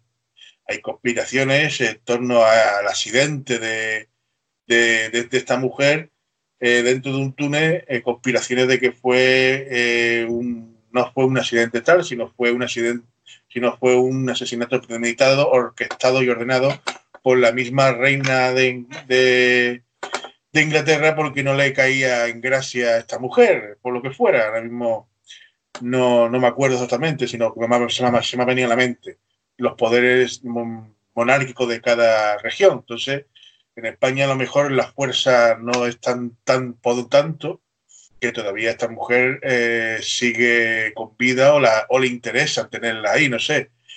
Pero sinceramente no me extrañaría, igual que ha pasado con, con el Partido Popular, que han muerto muchos en extraños sospechosos, en aspectos sospechosos, han muerto algunos dirigentes del Partido Popular, no me extrañaría de que esta mujer eh, tuviéramos noticias en un futuro de que ha fallecido por sobredosis o se la ha encontrado en una cuneta o un infarto. Como aquí todo lo después lo van a tapar los jueces, porque ya sabemos, los jueces aquí no obedecen, no, no nos vamos a enterar de la verdad. O sea, el día que nos enteremos de la verdad, el día de que exista una república que coja todos los, que, que coja eh, todos los ficheros oculto y escondido que todo esto, ya donde se guarda los grandes secretos del país es en el mismo Banco de España, en esa misma cámara donde se guarda el oro, y donde se guardan los grandes secretos de, de, España. El día de que una república abra esa cámara y empieza a destapar los secretos de, de durante 40 años, más de uno se caerá de espalda de lo que este país ha, ha escondido y a la población. En definitiva, eh, es, bastante, eh, me llama mucho la atención porque creo que no es la primera vez que alguien renuncia a un premio de, de la princesa de Asturias, pero no sé si desde que es, son los premios entregados por la misma princesa o ya cuando el, todavía el príncipe entregaba a los príncipes de Asturias, algunos se le, se le revolvió. Creo que había, no es el primero que... Una, tenista, Steffi Graf, lo, lo rechazó, una tenista alemana. Pero estaba, la, princesa o era el todavía el, príncipe de Felipe. El príncipe. Sea que no es la primera vez, ya es la segunda y espero que, que no sea la última. Espero que el año que viene, cuando vayan a entregar el premio otra vez, algún colectivo o algo también se vuelvan a negar porque sinceramente ese premio no, no, tiene reconocimiento ninguno, no es un premio Nobel, no es un premio a la ciencia, no es nada, es un premio únicamente, como dice la derecha, de, agradecimiento por el trabajo realizado, pero yo te doy el premio, pero vamos a seguir siendo los mismos de siempre, vamos a seguir con la privatización en Madrid, en Andalucía y en todos lados. Eh, esta semana que entra eh, voy a hacer la entrevista a un compañero, compañero y además que trabaja en la sanidad, y posiblemente eh, veamos de primera mano la situación de la sanidad en Andalucía. Él es de Málaga y trabaja en, uno de los hospitales más importantes de, la provincia malagueña, que es el Carlos Haya, y nos comentará de primera mano la situación en Andalucía de la sanidad, cómo se encuentra, porque como a todos los sanitarios, a él le preocupa que todo esto se terminará olvidando y volveremos a lo habitual, que es la privatización, hasta que nos volvamos a acordar nuevamente y sea todavía peor porque tengamos menos hospitales y menos sanitarios. Sinceramente, como republicano espero que esto sea, una rueda que siga rulando y que cada año eh, haya más gente en contra de los premios de Príncipe de Asturias, más gente más reclamando el dinero y la marcha de, la monarquía, como yo anuncié en el año 2019, y dije de que la década de la década esta que entra del año de, 2020 va a ser la última década de los Borbones. Y a la derecha, eso cada vez que me escucha decirlo, eh, salen como perros rabiosos a ladrar y a morder, que, la, que diciendo, nunca veréis la República, nunca veréis que si no os gusta la bandera, esta es la que hay. Otros dicen de que le da importa una mierda al rey, lo que le importa es la bandera. Yo le contesté, por ejemplo, a esa persona que dijo lo de la bandera y le dije de que en cierto modo a mí eh, lo, que es un trozo de tela, un trozo de trapo, tampoco es que me importe mucho el trozo de trapo. A mí me importa el contenido de ese trozo de, trapo y que sea el pueblo libre, que sea el pueblo el que elija y que sea el pueblo el que tenga eh, el poder y el control sobre sí mismo. A mí me da igual, quitando, porque ya en la Primera República eh, la bandera que hubo durante el periodo de la Primera República es la misma que tenemos ahora sin el escudo monárquico, lógicamente, únicamente el color. Y en la segunda se votó. Votaron el 80% prácticamente de la población por el cambio a la tricolor. Y si usamos los republicanos la tricolor es por lo que simboliza, porque es todo lo contrario lo que simboliza la bandera actual española con el escudo monárquico. Por eso se usa la tricolor, porque sabemos que molesta y porque sabemos que a la extrema derecha le jode ver esos colores que simboliza libertad, igualdad y dignidad. O sea, eso es lo que más molesta, ¿cierto, César? Sí, bueno, no, no quiero extenderme mucho más porque estamos ya a la recta final del programa, creo que deberíamos ir terminando. Esto daría lugar a un nuevo programa, eh, pero es que la Primera República solamente duró un año y sí que durante el mandato de la presidencia de Pimargal se intentó elaborar un proyecto de una nueva constitución para una república federal y ya se estaba barajando un proyecto de bandera tricolor que era como, parecía que los colores pudieran ser como la francesa, eh, pero con las franjas horizontales. Y la, bandera tricolor, eh, o sea, la roja, amarilla y morada, que el morado pues simbolizaría a los comuneros de Castilla, eh, digamos que fue una bandera que ya se utilizaba en las manifestaciones durante el principio del siglo XX, finales del siglo XIX, por los liberales y por los republicanos españoles, vamos, que tiene ya una tradición de lucha, no surgió así de pronto en 1931, porque si se hubiese inventado en 1931 no es posible que proclamada el 14 de abril la Segunda República Española saliese tanta gente a la calle con la bandera tricolor, no, no, le, no le da tiempo a fabricarla, la, la tienen que fabricar en sus casas, ¿no? Eh, o sea, no, no le hubiese dado tiempo a fabricarla en ese mismo día, eh, con lo cual significa que las tenían ya en su casa guardadas y que muchos las usaban en, en Ateneo, por ejemplo, ¿no? en círculos eh, intelectuales y círculos políticos republicanos. Pero mm, creo que esto lo podríamos comentar en un próximo programa y podríamos ir ya finalizando. Sí, efectivamente, estamos en la recta, en la recta final. Eh, ya quedan nada más 10 minutos para la hora y media de programa. Y vamos a, a, cerrar ya, vamos a ir despidiendo, comentaros, agradecer, que antes que se me, se me pase, a Radio Sol y a Radio Republicana, que ya he visto que Radio Sol también ha subido los vídeos directamente, cosa que a mí Facebook me sigue dando la lata y no me deja subir los vídeos. No, sé eh, cómo la, ha conseguido este hombre, pero a mí no me deja, por eso he optado eh, por varios canales. he creado un blog, un blog que centraliza todos los enlaces a las plataformas que, que tenemos. Ya tenemos Twitter, tenemos Telegram, eh, hacemos, estoy haciendo algunos directos en Twitch. En un futuro espero que Twitch sea más o menos la plataforma predilecta eh, cuando consiga ciertas cosas que me, que me exigen, porque te permite hacer directos y demás, y sería interesante poder usar a Twitch. Eh, y a partir de subir los vídeos que hacemos ese yo, que son grabados, que de momento no puedo subir los Twitch porque no cumplo las exigencias que ellos piden en un principio. Pero vamos, en definitiva estamos ya en varios, en varios sitios, sobre todo en, el, en un, tenemos el, como comentar blog que es para enlazar todo. Desde ahí eh, se cuelga la noticia y tenéis el enlace a YouTube, el enlace a Twitter, el enlace, a Telegram, el enlace a todas las plataformas donde podéis eh, vernos eh, y localizarnos. También hay un enlace en Facebook que te manda directamente a un WhatsApp para que te quiera hacer alguna consulta o quiera decirnos algo. Y está también el correo electrónico del, del programa.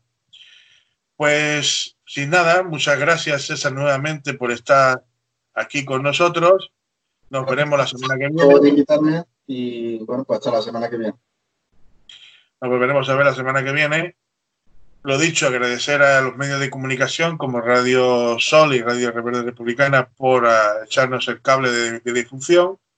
Además, la hora republicana sustituye eh, lo que es Radio Sol, sustituye la hora republicana en cierto modo hasta que podamos volver a los platós de, Radio Sol con, con nosotros, con, con División 3, ¿vale? hasta que volvamos a la normalidad, que ya me imagino, imagino, me imagino que será en septiembre, si no, que si no hay nuevas historias con el COVID, eh, que volverá a la normalidad la hora republicana, que mucha gente también echa de menos, a nuestro compañero Juan Ramón y demás. Y nada, sin más, nos vemos la semana que viene en un nuevo programa de División 3. Chao. Hasta la próxima.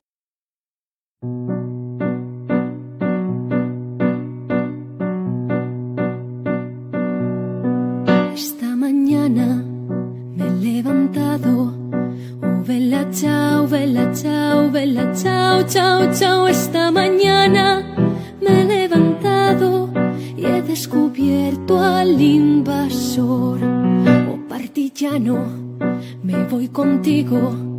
Oh vela, chao, vela, chao, vela, chao, chao, chao. Partillano, me voy contigo porque me siento aquí morir. Y si yo caigo la guerrilla. Oh, bella chao, bella chao, bella chao, chao, chao. Si yo caigo en la guerrilla, te dejaré mi fusil. Cava una fosa en la montaña.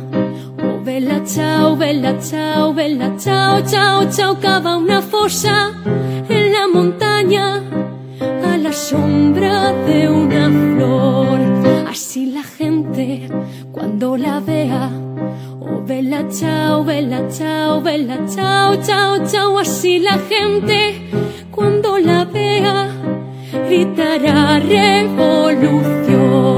Esta es la historia de un guerrillero.